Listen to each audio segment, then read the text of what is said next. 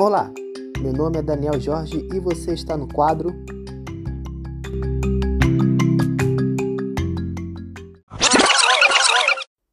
Os Desesperados. Os Desesperados. No programa de hoje, vou estar entrevistando a aluna Giovana do curso de licenciatura em música da UNB e vamos estar discutindo sobre a aprendizagem rítmica segundo a BNCC no ensino médio.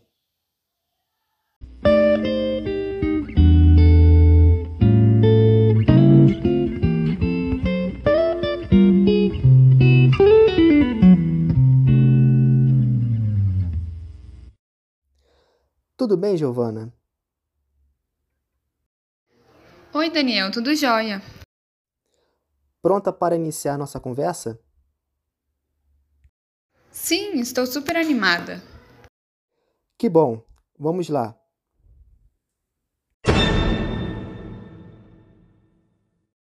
Lembrando que a BNCC é um documento de caráter normativo que define o conjunto de aprendizagens essenciais que todos os alunos devem desenvolver ao longo da educação básica, e com isso tem assegurado os direitos de aprendizagem e desenvolvimento conforme preconiza o Plano Nacional de Educação. Vale lembrar que a BNCC não é o currículo escolar em si, mas ela é uma norteadora da onde se deve chegar. Cabe a cada instituição de ensino elaborar o seu próprio currículo, a fim de chegar ao desenvolvimento das competências que a BNCC orienta. Giovana, qual a sua opinião sobre a abordagem das artes na BNCC e sobre o ritmo no ensino médio? É, a abordagem da arte como linguagem, proposto pela BNCC, ela é no mínimo redutora, né? porque ela prioriza uma única visão desse processo que é muito complexo.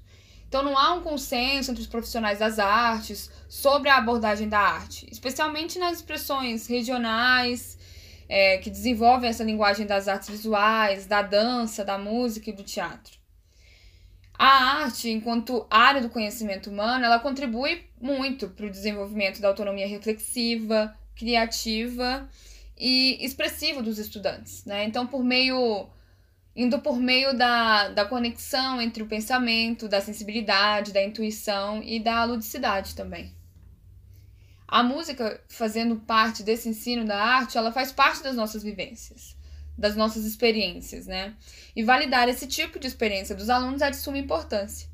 O fazer artístico, ele deve ser sim valorizado como forma de expressão cultural e não apenas como uma reprodução dos meios midiáticos, assim, conforme preconiza a BNCC, né? Onde ela fala da importância do aluno experimentar, vivenciar e criar experiências. Mas é perceptível é, que as artes elas continuam sendo um respaldo legal para que garanta essa sua efetivação no currículo das escolas. O que a gente tem tradicionalmente no Brasil é um ensino de arte que se configura fortemente pela presença das artes é, plásticas e da precariedade, ao meu ver, no processo de implantação da obrigatoriedade do ensino de música. Assim. É, então, diante disso, a presença desses quatro campos, artes visuais, dança, música e teatro, na BNCC, ela tem importância tem a importância de poder colaborar com a legitimação do ensino dessas diferentes formas artísticas das escolas de educação básica, né? Com a atuação de professores com formação específica nesses diferentes campos. Então, desse modo, torna-se fundamental uma reflexão sobre como a arte, nas suas mais diversas manifestações, é, se configura no texto da BNCC. Então, por exemplo, as práticas corporais, agora fazendo uma, uma crítica né, da BNCC em relação ao ensino rítmico no ensino médio. Né, por exemplo, as práticas corporais rítmicas é, que está no componente curricular de educação física. Elas fazem parte né, de um conjunto é, das também por ele denominada cultura corporal de movimento. E aqui é, é possível a gente compreender que essas práticas, como um conjunto de possibilidades expressivas, elas estão inseridas no fazer cultural. Mas a gente não pode confundir arte e cultura, porque nem toda cultura é arte. Apesar de toda arte ser cultura, né? E a confusão entre arte como tema e arte como objetivo de aprendizagem, ela é nociva, essa confusão.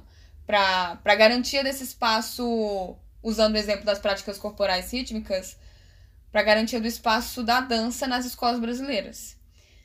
E a abordagem da arte como tema, ela pode ser feita por qualquer área do conhecimento, nada muito específico, né? Se a gente for analisar ela como um tema. Mas no, no ensino de técnicas de interpretação teatral, por exemplo, ou o desenvolvimento de protocolos para composição de personagem, são objetivos de aprendizagem do teatro. Então, eles devem ser objetos de trabalho de um professor específico de teatro. O que aparece no componente curricular de educação física é a abordagem da dança como objetivos específicos de aprendizagem. E isso não é atribuição da educação física, e sim da arte mais especificamente da dança. E a dança ela não é um conteúdo da educação física, e, e muito menos a educação física é arte, né? Concordo, Giovana. Infelizmente, ainda temos uma precariedade na implementação de educadores musicais no ensino básico. Quadro hoje que aos poucos está mudando.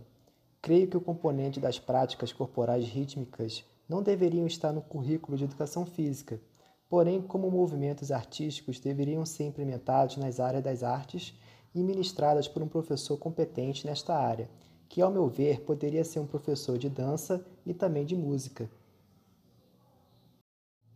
Quero agradecer a participação da Giovana no programa. Giovana, foi um prazer tê-la conosco. O prazer foi meu. Quero agradecer à Rádio UAB e ao programa Os Desesperados pelo convite. E eu com certeza aguardo o próximo. Quero agradecer também a todos os ouvintes da Rádio UAB e até o próximo quadro.